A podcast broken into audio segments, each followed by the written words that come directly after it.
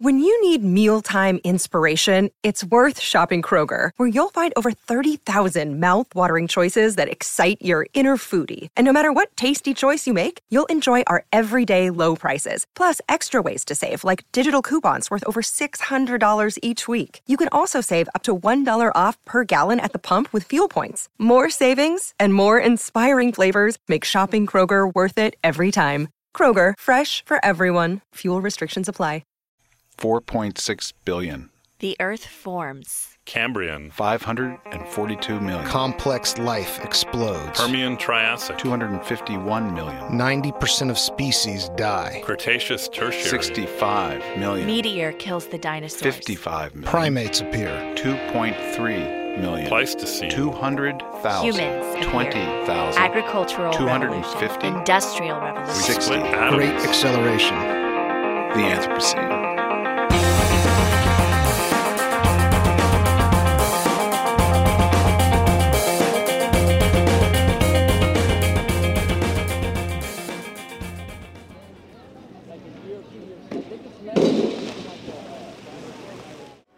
Welcome to Generation Anthropocene. I'm Michael Osborne, and today I am at Barton Springs in downtown Austin.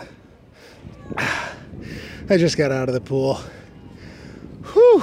So, if you don't know, Barton Springs is a natural spring that the city built a swimming pool around.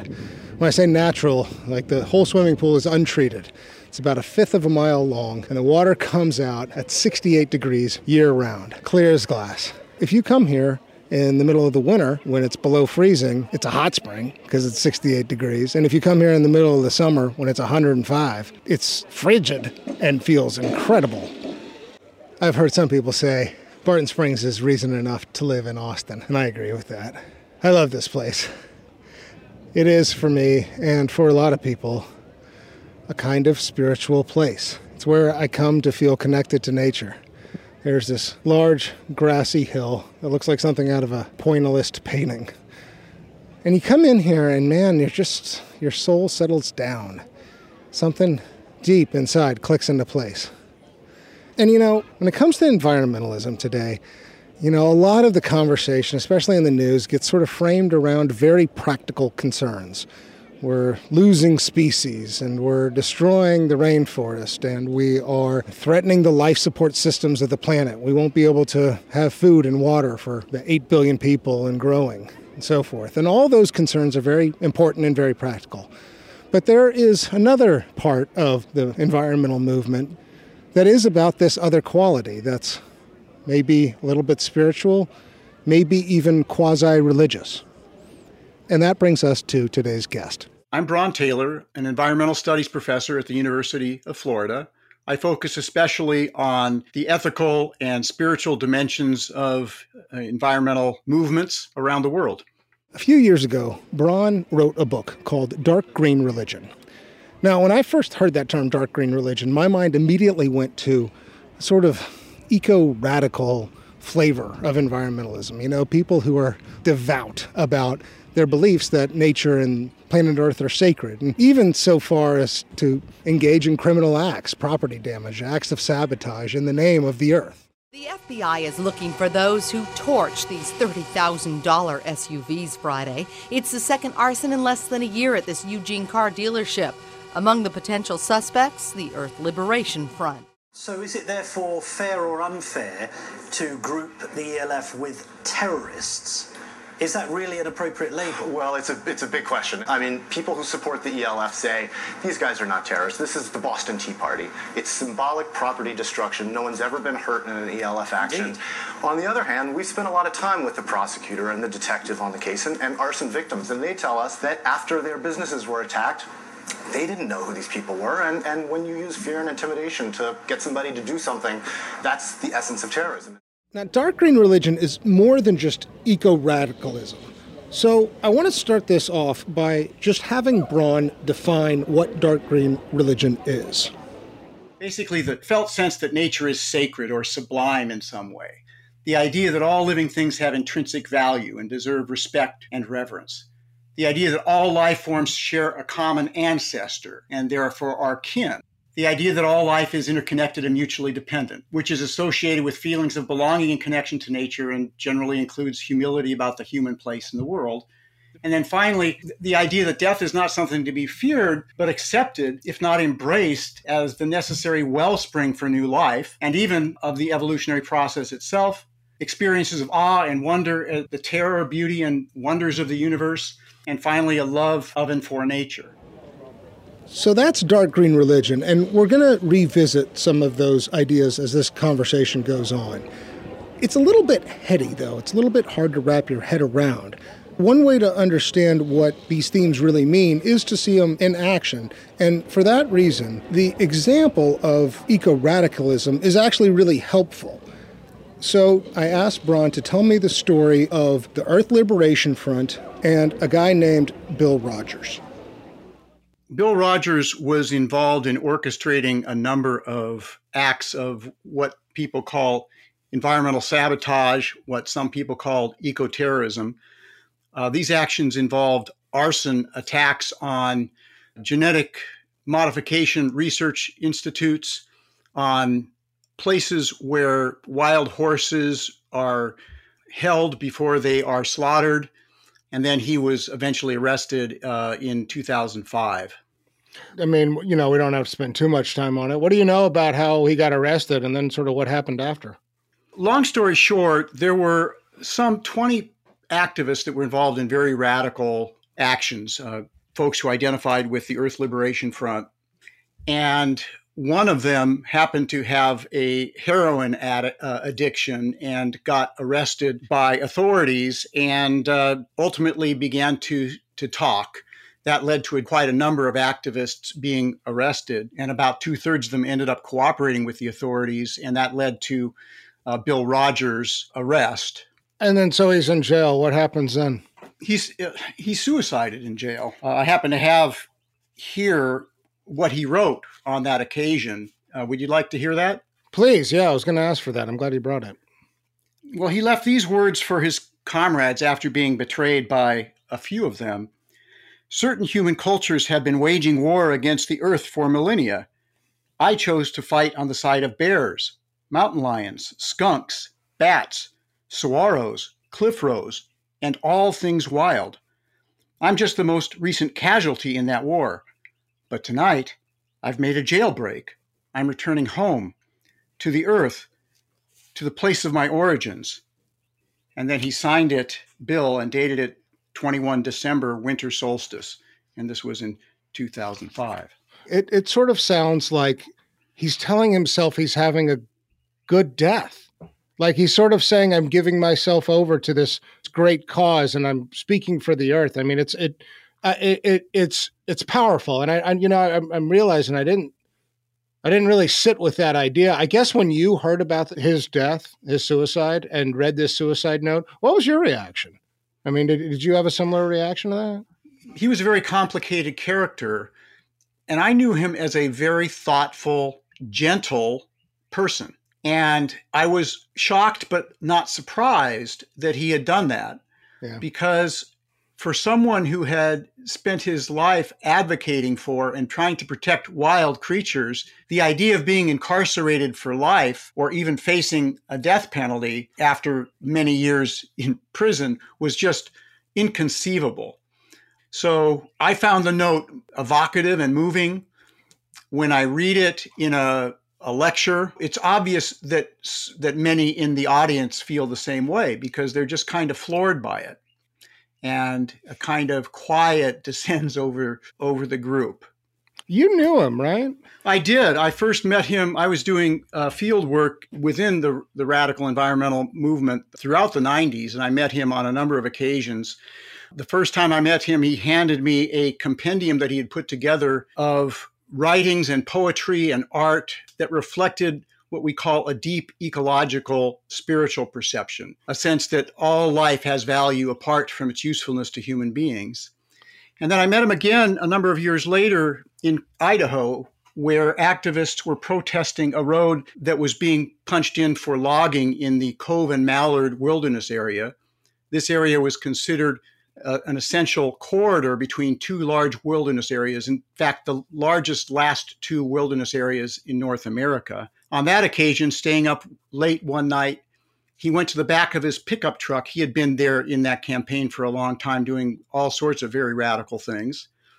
And he brought me a copy of what he called a Black Cat Sabotage Manual. And I had the distinct impression there that he might be recruiting me as a compadre in that sabotage campaign.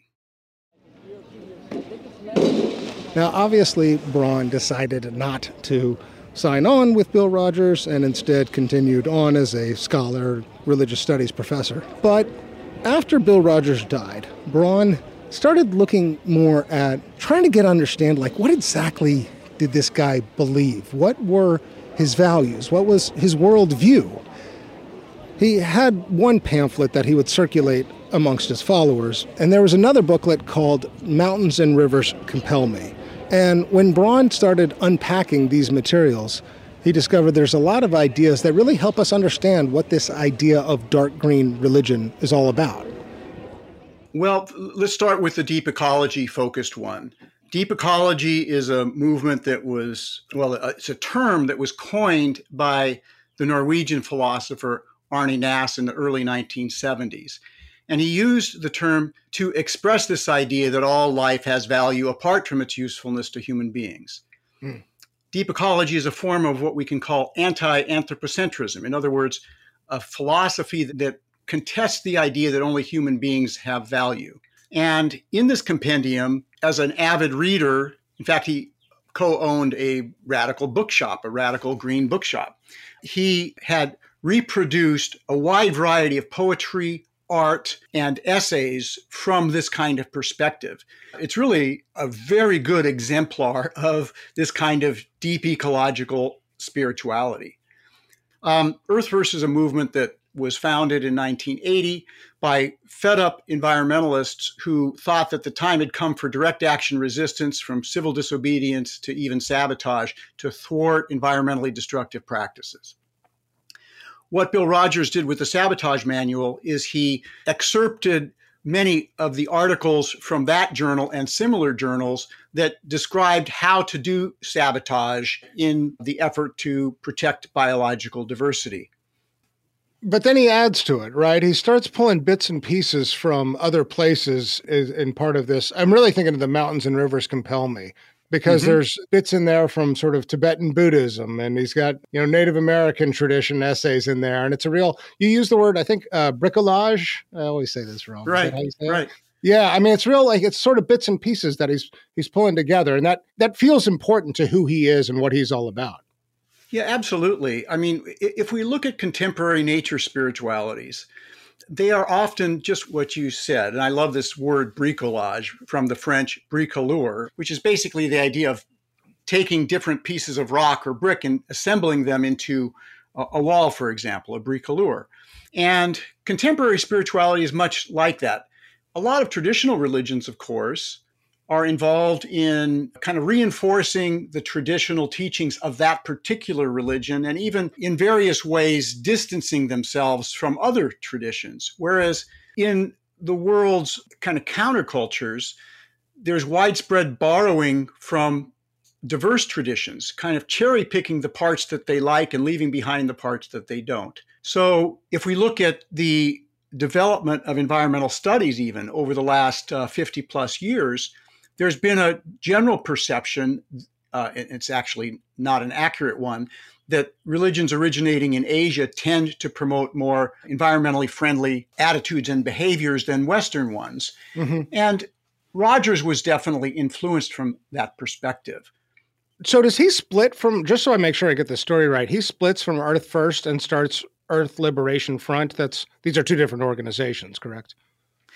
Yeah, there were frustrations within Earth First! At what some that had been drawn to that movement considered to be inappropriate barriers to action. The early Earth Firsters were saying we're okay with sabotage, but they didn't think that anything should be done that could possibly risk human lives. So there were controversies about specific practices that some people were advocating.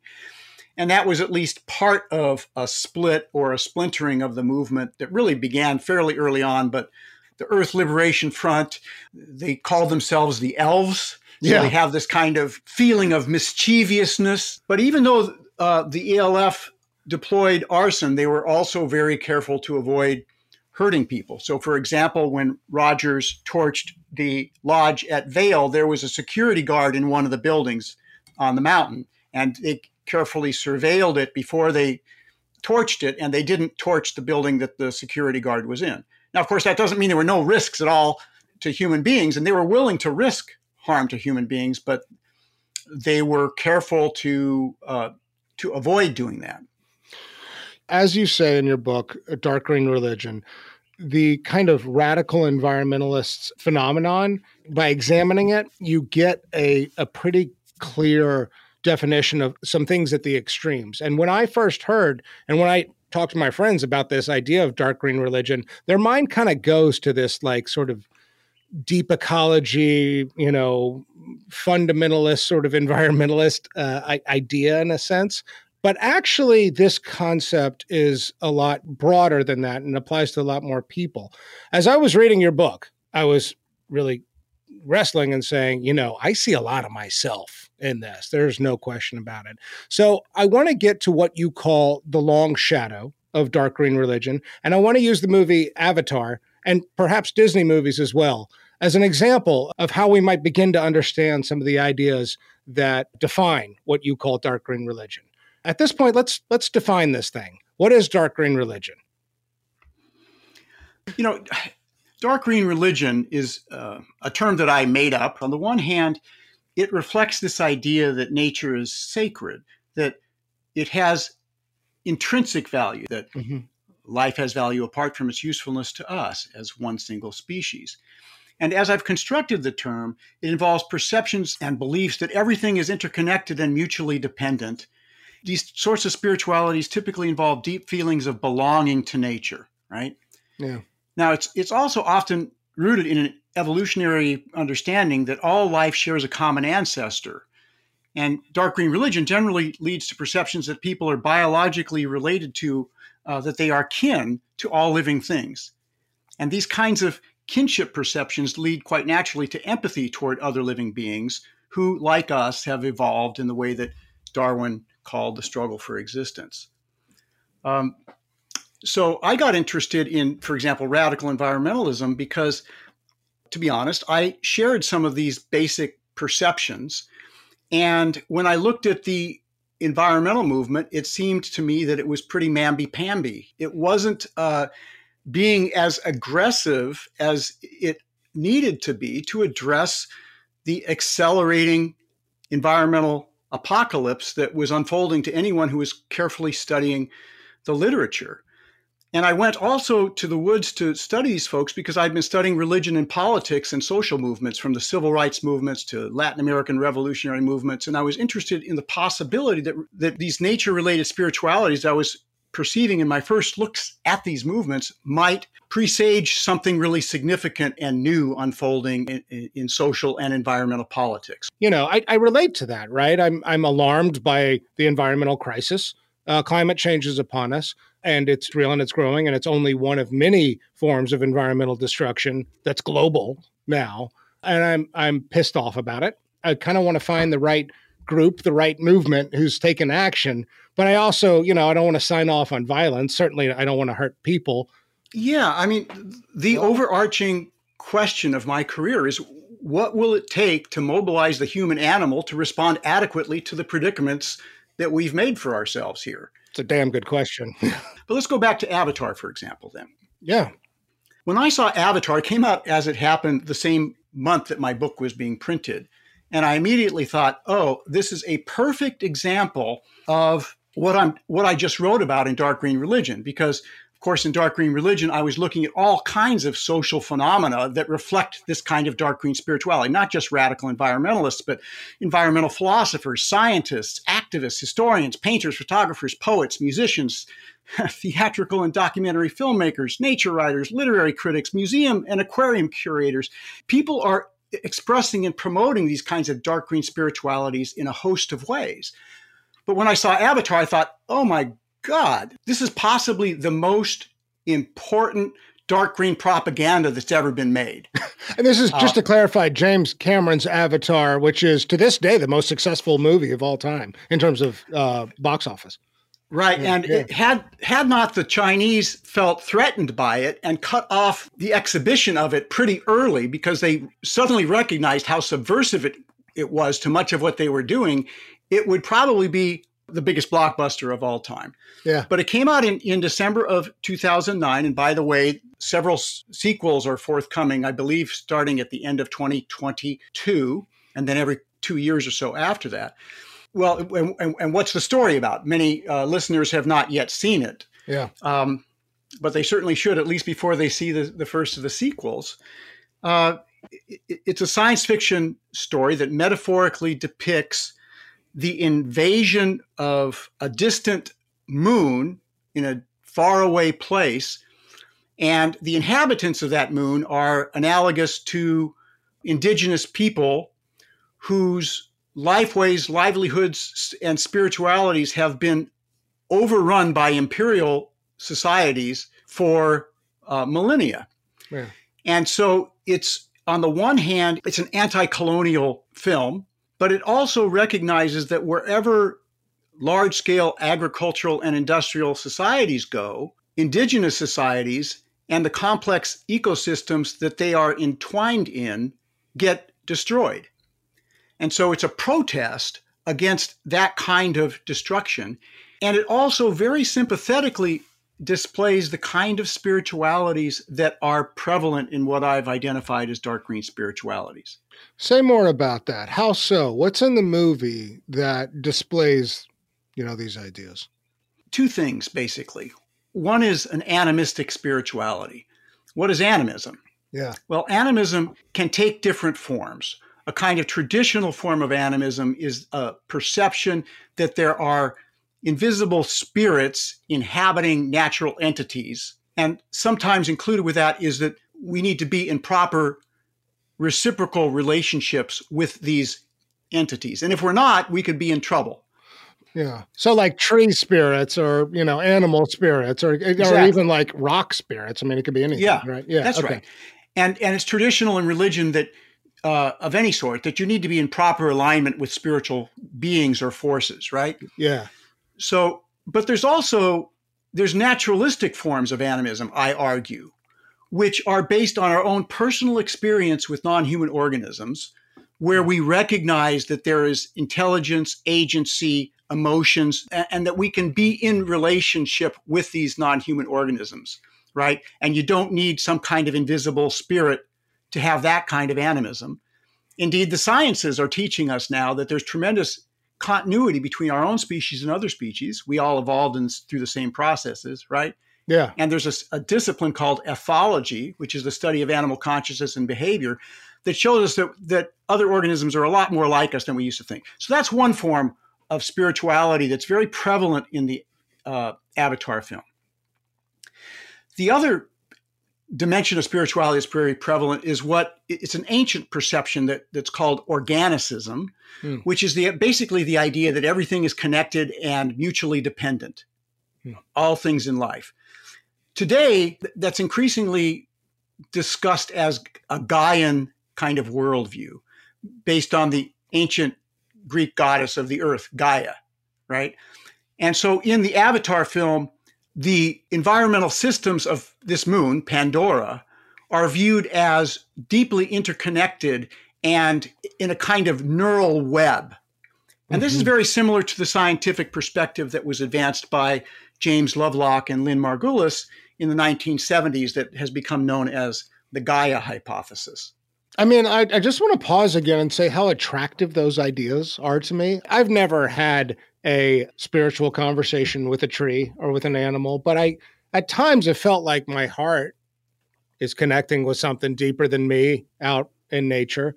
And certainly the idea of the Gaia hypothesis of interconnectivity, you know, it feels rooted in science, feels like it connects with my affinity for science and for ecology and for how nature works, the kind of rules of nature. So there's just like, in describing those principles, I just want to like pause again and say how much I like that idea, you know, and when you're watching a movie, you know, you don't know why you like it. You know, you like the story, you might like the characters, you might like the display of the art. But I mean, your point, I think, is that there's values that are woven into this film and many other films that are sort of hidden in plain sight that we don't necessarily, you know, stop and sort of take stock of.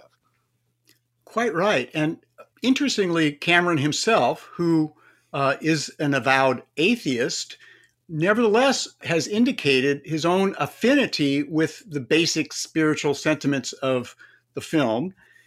And that's where there's this kind of blurry line. Where does religion end and that which is not religion begin, right? Yeah. And part of what I wrestle with in the Dark Green Religion book is that there's this broad umbrella of what I call dark green spirituality. And some of it is traditionally religious in that there are invisible divine spirits, beings, or forces in some way. And some of it is entirely naturalistic and really often rooted directly in the sciences. So Cameron's more in the latter side, but like a lot of people who are very scientific have come to respect those who are more traditionally spiritual because they see affinities between a more spiritually infused worldview of interconnection and belonging and their more naturalistic forms. Well, it seems like some of it's semantic, too. I know a lot of people call themselves atheists, like Cameron, but they'll say, but I'm open to spirituality. And you're sort of like, kind of what's the difference there, right, on some level? Because I feel like when people say, I'm not religious, what they're really saying is I'm not part of any formal religion, part of any sort of established mainstream religion or something like that. I guess one other thing I want to point out, I really do hope at this point, people listening see themselves in this. And I think one of the things that's complicated is it's not like there's a sign-up sheet. It's not like there's a place where you go and say, I am a member of Dark Green Religion. I think people are without kind of realizing it. And that even kind of applies to mainstream religions. I know people who may or may not self-identify as Christians, but are they going to church on Sunday? Are they praying? Do they read the Bible? Maybe, maybe not. Like even with established religions, the boundaries can be blurry. Your point is that this is much bigger and broader, this phenomenon of dark green religion, whether people recognize that they're part of it or in it or participating in some form of it or not. No, that's quite right. And part of what I wanted to do in the book is to sort of point out the commonalities that are emerging in social phenomena around the world. So these social trends that are emerging that I call dark green religion, they're evolutionary cultural trends. And I argue that they have tremendous cultural traction. You mentioned those who consider themselves spiritual but not religious, or who don't self-identify with a long-standing religious tradition. Well, that proportion of humankind is dramatically increasing. Many of those folks express and promote dark green spiritual sentiments and values. So we've talked, evolution and an evolutionary perspective. And this idea of kinship ethics has come up a few times in the conversation. And I was really trying to think like, when did this thing start? Whatever dark green religion is, as you're defining it, what is a good origin point for it? First, I'll say that the kind of sentiments and perceptions that I write about in the book, they're longstanding. We're human beings. We all have the same emotional and cognitive infrastructure. But something dramatically new occurred with Charles Darwin and, of course, with Alfred Wallace. And for those who don't know, Wallace is also kind of co-credited with the theory of evolution, but it was really Darwin who put it into words and in a more sophisticated way that really leads everybody to most closely identify the theory of evolution with Charles Darwin. Right. So in my judgment, everything began to change with Charles Darwin with regard to our understandings of our place in the biosphere and how biocomplexity emerged here. And actually, I need to correct myself a little bit. I shouldn't say everything began to change because we really need to acknowledge that Darwin stood on the shoulders of other thinkers who hinted at and more than hinted at an evolutionary and ecological worldview, including Alexander von Humboldt and his grandfather and so forth. So that's for the history nerds to get into later, perhaps. And I work through this in the book. But once people begin to recognize that they got here in precisely the same way as every other living being, that kind of takes a certain kind of arrogance off the table. And that's kind of the wellspring of this idea of kinship. We all share a common ancestor. We got here in exactly the same way. We ought to have empathy for others who are long involved in this very struggle of existence. I want to sit with that some more. The theory of evolution is proposed in the late 19th century. And it was at the time threatening and challenging and ground shaking. I mean, it was momentous. It's not like it went unrecognized. However, it does feel like the, I don't know if you want to say religious or spiritual, but let's just say worldview shaking foundations of it, that we're related to monkeys, you know, and that we have common ancestors. That it does feel like the saturation of that message is so big and so important that it's sort of like taken time for us to appreciate like just what a big idea it is. I mean, in one way, that's not true. It guides a lot of science and our understanding of how nature works. And it's one of the most important scientific theories of all time. But in another way, the sort of moral implications of it, like that doesn't necessarily register immediately. I feel like that itself has had to evolve. And I guess I just want to tie that back in with this conversation we're having about dark green religion. You know, how much does evolution really push our religious understanding of the world, any religious understanding of the world? Yeah, and I'd start in response just by noting what you alluded to early on, in that this understanding is a fundamental challenge to the cosmovisions or the worldviews of most of the world's predominant religions.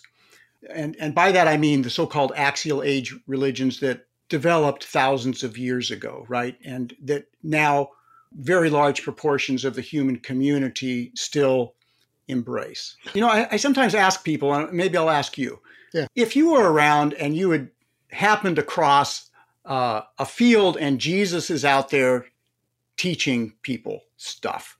Or on the Indian subcontinent, you were able to listen to the person we now call the Buddha.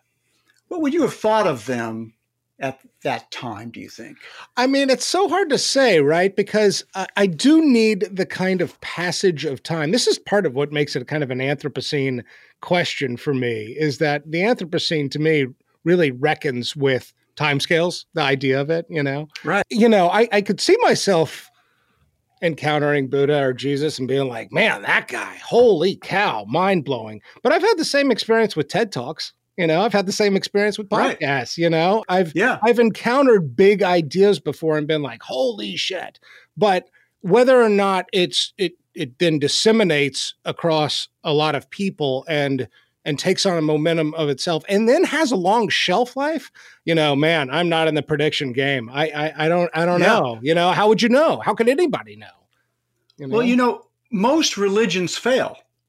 There's scores of religions being invented today and most will die out. Mm. So, I mean, I'd like to think that listening to Jesus and his teachings on humility and love and so forth and so on, the way in which he contrasted what he was talking about with the Ten Commandments and the eye for an eye stuff. I'd like to think that if I had been listening, I would have been drawn to that almost hippie-like love ethic. Yeah, totally. But I don't think I'd be thinking, gosh, you know, in 500 years, 1,000 years, and 2,000 years, a very large proportion of the human community is going to be a devotee of this cat, right? Right. Just like you're not thinking if you hear a cool TED Talk that there's going to be, you know, a cult surrounding this or that speaker, right? Exactly, yeah. So, you know, I really appreciate when you're talking about the Anthropocene, we think about eras. And one of the problems when we think about things is we live such a short period of time.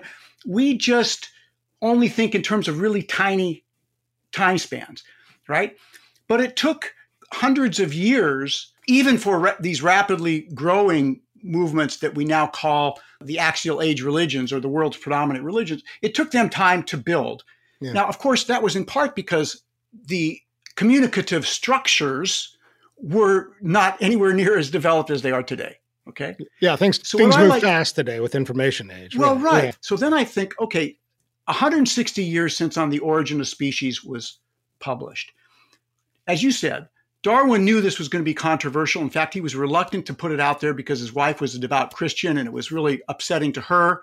And he knew that he was going to catch, a lot of flack for putting this out there. In fact, he didn't even talk about the evolution of human beings in the first book. He waited until The Descent of Man to actually make the connection between us and the great apes.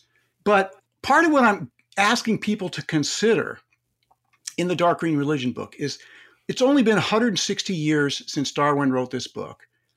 It didn't really begin to significantly swell until we got a lot more data to back it up, including DNA data. But my argument is that the cultural traction that an ecological and evolutionary worldview has, and the way in which it changes people's understandings of their place in the biosphere and in the universe, is unfolding with tremendous rapidity. Mm-hmm. And it involves these kinds of kinship understandings. I've written about, the logical implications of this realization of kinship. And just like you have close relatives, right? And you have ethical obligations to your closest relatives. But that doesn't mean that you don't have obligations to distant human relatives, right? Who may live in a different continent. Now, how do you do that? Well, you vote for people that are trying to do good in the world generally, or you donate to those causes. The same thing happens when people start to develop these kinship spiritualities that recognize kinship beyond our species. They donate to environmental causes. They vote for politicians. They're trying to protect the Earth's biological diversity. So my point is that these dark green spiritualities are spreading rapidly around the world. They have dramatic cultural traction. They have a wide variety of individual and institutional purveyors, including in the universities, right? Mm-hmm. In scientific bodies and so forth. Mm-hmm. And that if we think another 100 years forward or 500 years forward, what do we think the prevailing worldviews are going to be? Well, in my view, these dark green spiritualities are going to be a much larger proportion of the human community than they are today. So I really think the point here is that if you take evolution and then you take the substantiating evidence and substantiating research of the theory of evolution to heart, the ethical moral implication is we are connected to life on Earth, and things that are closer to us, we may have an ethical or moral obligation to protect and to care for and to be thinking about. I think that is such an important idea for this dark green religion phenomenon. However, I don't think we would be sitting here talking about dark green religion were it not for the environmental movement. And the environmental movement for me begins around, at least the modern one begins around Silent Spring, Rachel Carson, Earth Day, 1970, and has only sort of been supercharged through time. I guess maybe, I don't know if we want to play with that counterfactual or not, but it does seem to me that it's not just about science. It's also about a real crisis upon us that begins somewhere in the 1960s. Yeah, I think that's right. It's interesting to think about Earth Day as a ceremony or as a pageant or as a ritual. Mm. And every year, of course, it's celebrated to varying degrees around the world.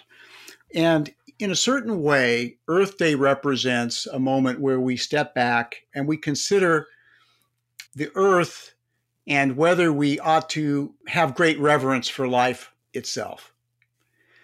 Now, of course, a lot of the early environmental movement was motivated by alarm about threats to human health, mm-hmm. pesticides and so forth. But certainly Rachel Carson, who wrote Silent Spring, she was a great exemplar of this kind of dark green spirituality. Her early works were what I would call naturalistic animism. She was imaginatively going into the lives of sea creatures and doing her best and really beautifully to imagine life from their perspective. I just had a weird thought that I never quite put together. The first Earth Day is 1970, right? Yep. You know, that was before the science of climate change was part of the popular conscious. That was before we understood the environmental crisis to be global. I think that the bomb was contradicts that just a little bit, in that some of the anxiety that was being launched there was based on the fear among activists of omnicide because of the Cold War and the proliferation of nuclear weapons technologies. It's a great call. Environmental historians talk about the great acceleration of environmental destruction that really took off since the Second World War with that dramatic increase in human numbers doing all the things that humans do and the increasing power of all sorts of technologies. And that has accelerated environmental degradation. It is precipitating the collapse of ecosystems in various parts of the world. And now, as you suggest, beginning really, about 1990 and the publication of Bill McKibben's book, The End of Nature, that began to convince a wide variety of people about the threat to life as we know it, which is really an apocalyptic view from climate change. And then, of course, the Intergovernmental Panel on Climate Change and all the science. If you go back and you read those reports over the last, 30 plus years, you just see the increasing alarm by the scientists themselves, who never want to be accused of alarmism. So they've always been underplaying the threat. Right. And now they're doing the equivalent of what to me is like standing on the table and shouting that we must act now. And some are saying it's even too late to avoid absolute calamity. So that acceleration of environmental alarm, combined with the spread of an ecological and evolutionary worldview among large proportions of the human community, is a big part of what is giving dark green spirituality's cultural traction. The Anthropocene Working Group seems to be like leaning pretty heavily towards beginning the Anthropocene in somewhere in the kind of great acceleration timeframe, 1947, 49, I forget. Out of curiosity, do you have a take on this? I have so many opinions. I tend to think that we actually shouldn't adopt the Anthropocene boundary because it's a little early to say something started, a new geologic age started, 60 years ago. The geologist in me wants to balk at that. And I also want to separate it out from the politics. On the other hand, I'm obviously infatuated with this term and I kind of want it to be adopted. I've been talking about it for over 10 years now. So I don't know. Do you have a take? Well, I do. First of all, and I have written about this, I'm one of those who thinks that if you're going to use the term Anthropocene, we really ought to be talking about the advent of agriculture. Mm. And of course, agriculture began about 10,000 years before the present, but agriculture really didn't begin to accelerate until about 3,000 years before the Common Era. Yeah. And wherever agriculture has spread, biological diversity and cultural diversity both erode. Mm, yeah. So to me, if there's an Anthropocene transformation of life on Earth, it's traceable to agriculture. Now, that said, I'm not really fond of the term Anthropocene because it just strikes me in some ways as another form of hubris, that here we are, we're one species among billions. And so now we want, on top of everything that we've done, to name the epic after us. It's like, if we're going to be more humble, try to find our way to a more humble understanding of the human place in the biosphere, I don't see the need to declare ourselves as now the royalty of it in a certain way. Yeah. And it also bothers me that some of the discussion of this, when people are talking about the good Anthropocene, well, I don't see it, So some people are kind of giddy about this. Oh, now we're in charge, really. Woohoo! Yeah. Isn't that just another echo of those passages in the Hebrew Bible, the Christian Old Testament, that gives dominion over the earth to this species? Yeah. Shouldn't we be getting over that kind of idea? So anyway, I'm ambivalent about the term. I gotta say, let me just pause on that and say thank you again for making time to appear on the Generation Anthropocene podcast. I think you put your finger on a lot there. And, let's talk about this for another half sec, because I do think that the great tension of the term is about power and control. And that the religious dimensions of that are enormous, that there is a scientifically valid point of view that we have fundamentally altered Earth's surface geology and that there's a decent chance that'll register in the rock record for many, many, many, many millions of years to come, that we have permanently left a mark. That we can exert global influences. Traditionally, the forces that govern the fate of life on Earth, that set the boundary conditions for what can grow where and how and why, that was the domain of gods or God. And now we are more and more exerting influence, even if we're not exerting control. That, to me, is the great tension of this term. So there is a religious element, I think, to, you know, kind of built into this Anthropocene concept for me. Yeah, that's interesting. And I certainly understand the value of the discussion of the Anthropocene. Yeah. Because we really need to understand in a very deep way our impacts on the Earth's environmental systems. So an evolutionary and ecological scientific worldview challenges the cosmogonies, these stories about how the world came to be, in a pretty profound way. So typically religions, traditional religions, despite their great diversity, have often been engaged in efforts to, through rituals and sacrifices, to appease or please some deity or deities. And why? To get favorable environmental conditions, you know, so the crops will grow, yeah, or to avoid environmental harms. Now, of course, some religions are also looking for a divine rescue to go somewhere else. But nonetheless, a lot of the sacrificial nature of religions is about controlling environmental systems. Mm. Well, if you develop a completely naturalistic view of how the universe is unfolding and how ecosystems work, you can no longer rely on divine rescue from your own behaviors if they're harmful. And so what these kinds of naturalistic dark green spiritualities do is they put the responsibility back on us quite squarely. I think that we've done quite a bit over the last few decades. We've done quite a bit of research, both qualitative, in other words, you know, field work and interview related, and quantitative, in other words, survey research and other empirical methods, to try to better understand the relationship between religious beliefs and perceptions and environmental values and practices. Mm-hmm. And what they reveal is that the world's predominant religions, all of them, not just the Western ones, all of them have really important ideas that are common within them that devalue the world, this earthly world, in some important ways, where this world is kind of penultimate, not ultimate, right? Yeah. And what's the sacred about, really?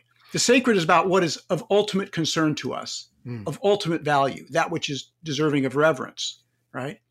Well, and deals with death. It deals with death too, right? Well, quite right. And one of the things about dark green religion, when I go through and I itemize the themes common in it, there's not a denial of death and a expression of a hope in going to a non-earthly paradise.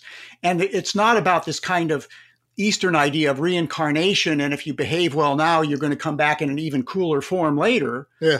It's rather that death is, while sad and tragic for those who love the departed, is also the wellspring of new life and the recycling of the energies and the material in a body into new forms. That still feels Eastern-ish, you know, not knowing a hell of a lot about reincarnation and how this works, only having had a handful of very, very stoned conversations with people in high school. It still kind of feels Eastern-ish, you know what I mean? Well, here's the thing. Religions are malleable. Yeah. Religions are a bricolage, right? If we look at Judaism borrowed from a whole bunch of religious stuff going on in the ancient Near East and put them together in a new way. And Christianity did the same thing. Islam did the same thing. And they're all cherry picking, okay? Fundamentalist forms of these religions try to stick to what their understanding of the original form was. Mm. And they try not to be a bricolage beyond what they understand to be the core of the tradition. The more liberal forms of religions are more open in various ways to cherry picking. Yeah. And they can incorporate new things. Every religion around the world, I think it's fair to say, has people who have affinity with these dark green spiritual sentiments. And many of these folks are trying to integrate them, okay? But the data seems to be that this is happening largely within the intelligentsias of these traditions. The further down the evolutionary and ecological understanding you go, the more likely you are to leave behind a lot of the metaphysical or religious truth claims that were original in the traditions. If you really spend a lot of time studying the science, you're likely to jump ship eventually. It gets harder and harder to hold these two worldviews in the same brain. Exactly. Yeah. Wow. I mean, you know, I guess I just want to make sure I'm clear on the kind of like, is the argument, Bron, that at some point you're going to bump up against that wall, that the religion that you were raised in, whether indigenous, Eastern, Western, Abrahamic, whatever, is going to have a hard time bringing a Darwinian theory of the world, an evolutionary theory of the world into it? I mean, there's possibilities, but is there ultimately limits, I guess? I don't know if that's a good question or not, but... Yeah, it's a great question. Okay. It's a deep epistemological question, a question about how do you know what you know? Yeah. And what do you do when there are competing understandings of the world, right? And I had this experience myself. I was in my teens in this evangelical Christian tradition. Mm. And over time, I began to encounter these scientific understandings. And as is typical, the people in that evangelical tradition were trying to do therapy on me to challenge my increasing interest in the scientific understandings and narratives. Well, for me, it didn't work. I consider myself an empiricist. I want to follow the evidence wherever it leads. In fact, Jesus said, it's the truth that will set you free. So that seems to me a license to follow the evidence wherever it goes. Look at you being a brick-a-lure. Well, and this brings us back to this, people who have a religious background, who encounter these scientific stories, they've got to figure out what to do with them. Yeah. And a lot of times they will try to fuse them, and some succeed at that and some don't. People are meaning-seeking creatures, right? Yeah. We're trying to figure out what the hell's going on. Who are we? What is this place about? To whom and to what do we belong, if anything? I didn't do it, yeah. And so for those who are empirically oriented, as the great environmental historian Donald Worster and others have argued, there's no place to go but to nature. And how do you go to nature if you are scientifically inclined? I would say through the senses, which include our direct, visceral, personal experience of the world, as well as the ways we enhance our senses through scientific methodologies. And I feel the same way about the metaphysical truth claims of the world's religious traditions. It's not that there's not tremendous wisdom and insight within them that we can learn from, but in terms of the deepest understandings of how the universe came to be and how diversity emerged here on planet Earth, I find them inadequate. Yeah. And that's what people who are calling themselves religious naturalists are doing. Their understanding of the biosphere and biocomplexity and the universe, informed by the sciences, leads them to a sense of love and reverence for the earth. So, all right, I want to ask a follow-up question to this science as religion idea, because it seems to me that this is the main thing dark green religion has going for it. And we live in an age where I sometimes think, like, are we just trying to see just how much science denialism we can get away with?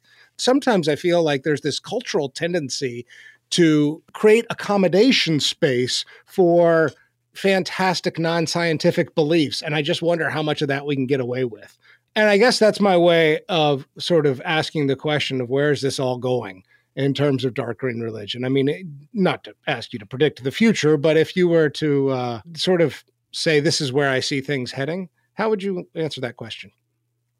Well, scientifically, we know that our species and the systems we depend on are in for a very hard ride near term, at least if we value human life and biological diversity. Yeah. Way back in 1972, a group of precocious MIT scientists published the Limits to Growth report.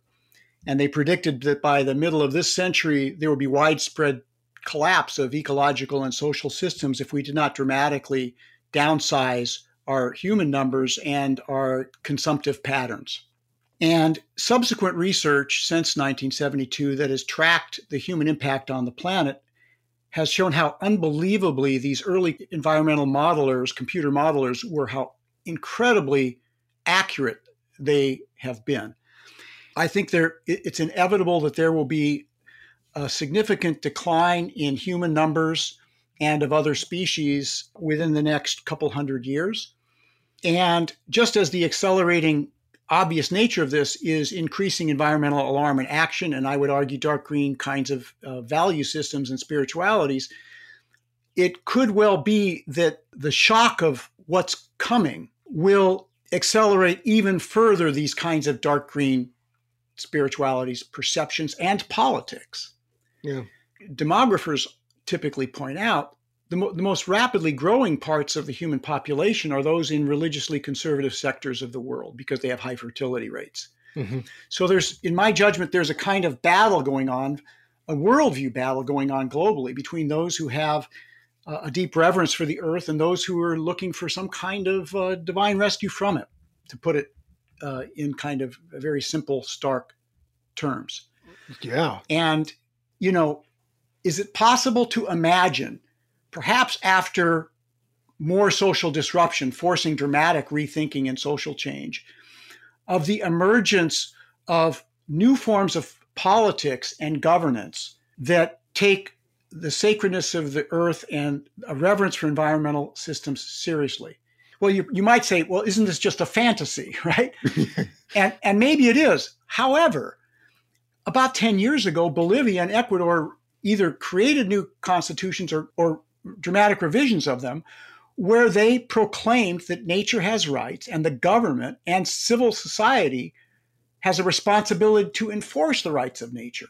Those are dark green spiritual sentiments now in constitutional structures. In law, yeah. Right? And there's other examples where, and sometimes it's indigenous traditions and societies and activists who are helping to promote this, but in New Zealand and India, certain mountains and rivers are being declared as persons, which is a kind of animistic, dark green animistic perception, right? So there are these absolutely stunning trends emerging. And when I get really depressed, I think about how, with the communicative infrastructure available on planet Earth now, where ideas can spread so rapidly, at least in non-authoritarian cultures where they're censored. Yeah. It's possible for some of these dramatic transformations of understanding of the human place in the world and responsibilities to it. It's possible for those to spread even more rapidly than they have in the past.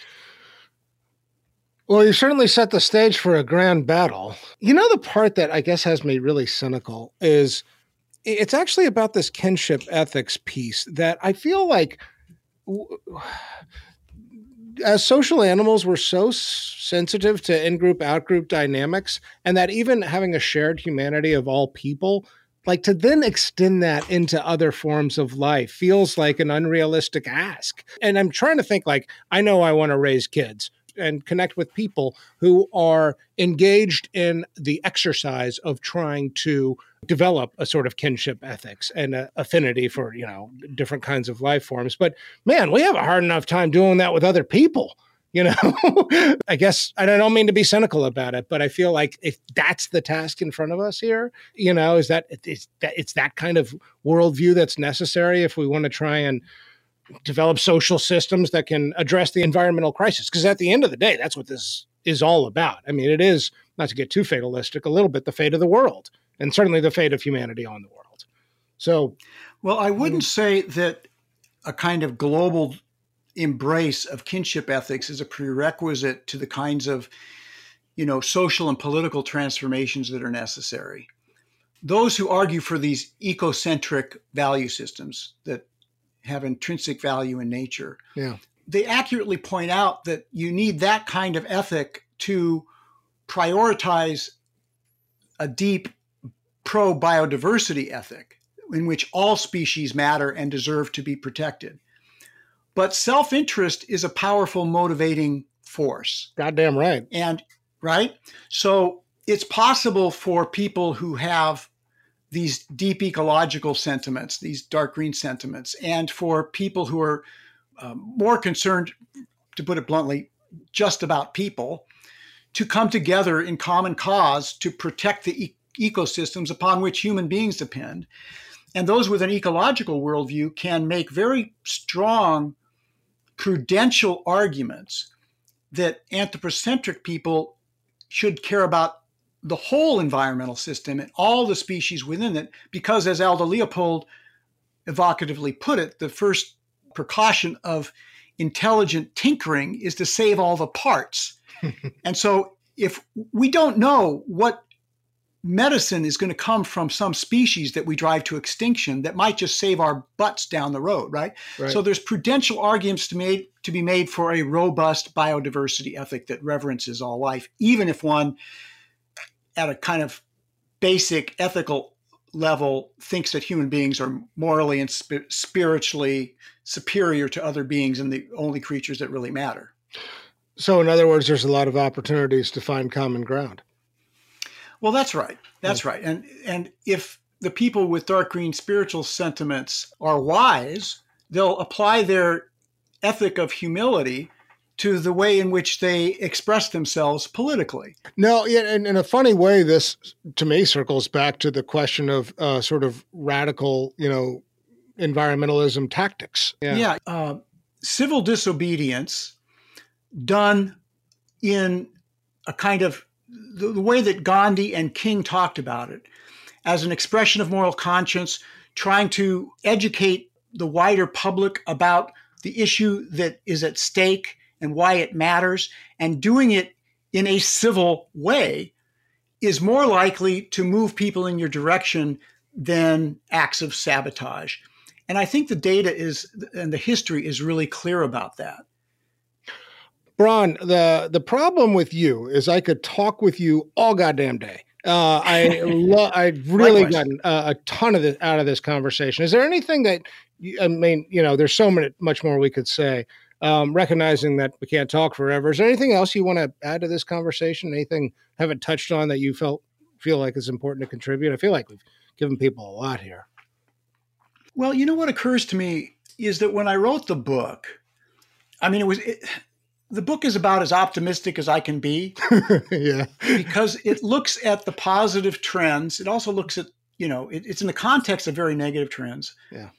But I think there's actually some hopeful signals in the book. Yeah. So I knew when I wrote it, I thought when I wrote it that there would be some folks who would feel less alone and maybe a little more hopeful when reading it. And the reaction to the book has sort of suggested that is the case. People writing to me personally, the interest in translating it into other languages because people who read it who are multilingual think this would be helpful to people in their regions with their languages who also don't know that this stuff has as much cultural currency around the world as I'm arguing that it does. Mm. Well, Bron Taylor, this has been a delight. Thank you so much for taking the time to have this conversation. Congratulations on the work. And I'm just really glad we got a chance to sit down and talk. Well, the pleasure has been mine to be with you, Michael, and your audience.